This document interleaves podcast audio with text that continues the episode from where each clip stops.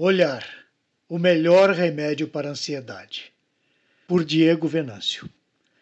Vamos olhar o texto que se encontra em Mateus 6, versículos 22 e 23.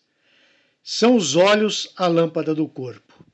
Se os teus olhos forem bons, todo o teu corpo será luminoso. Se, porém, os teus olhos forem maus, todo o teu corpo estará em trevas.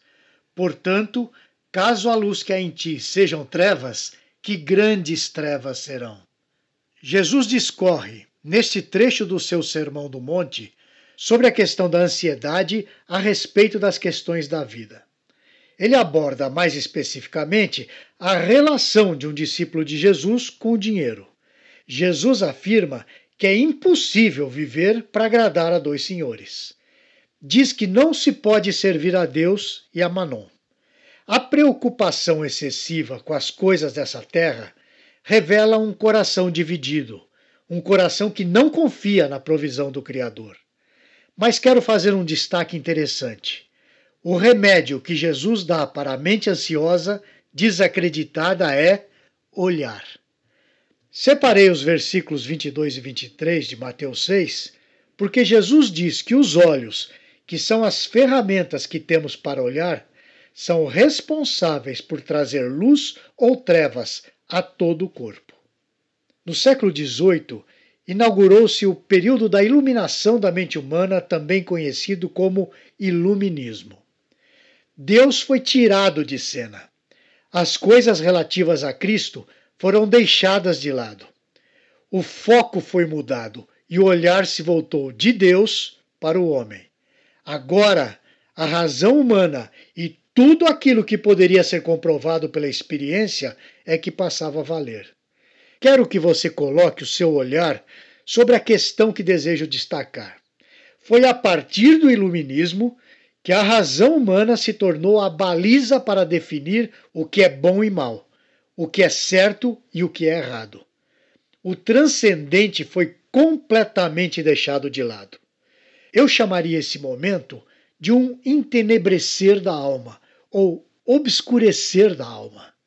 Ao contrário do que o movimento iluminista mostra, à luz das Escrituras, a absolutização da mente humana não significa olhar para a luz, significa não ver nada, significa trevas.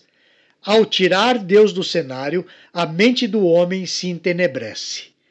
Com a mente obscurecida, vêm os medos que sondam a alma e certamente a dominarão.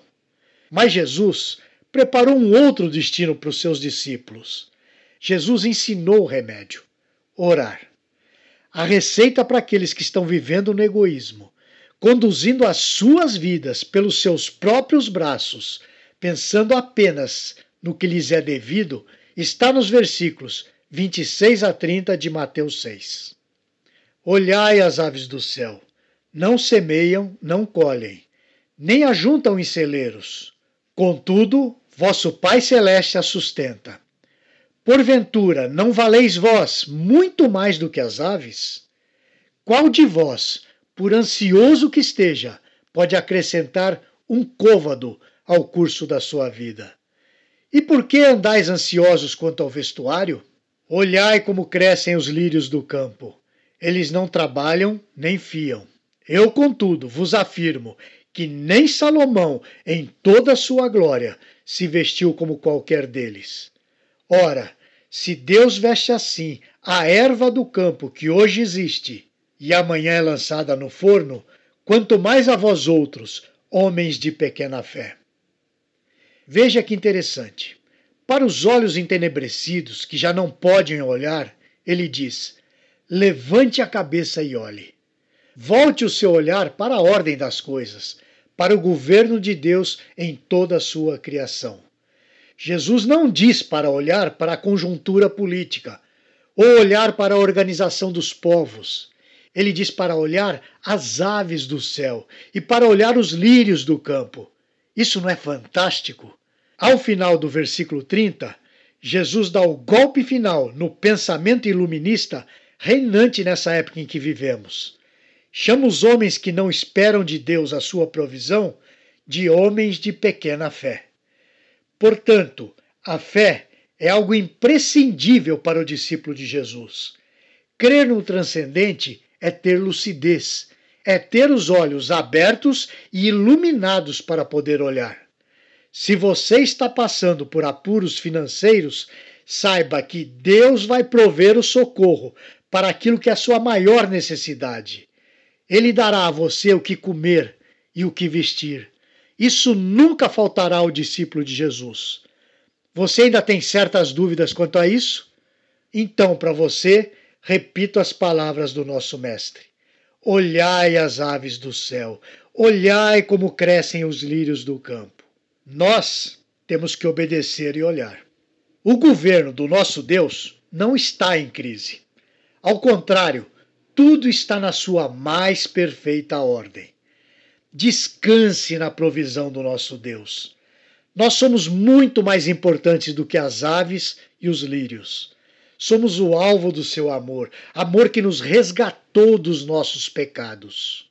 Ele tirou os nossos olhos das trevas e os iluminou para que pudéssemos olhar e reconhecer Deus em todas as coisas.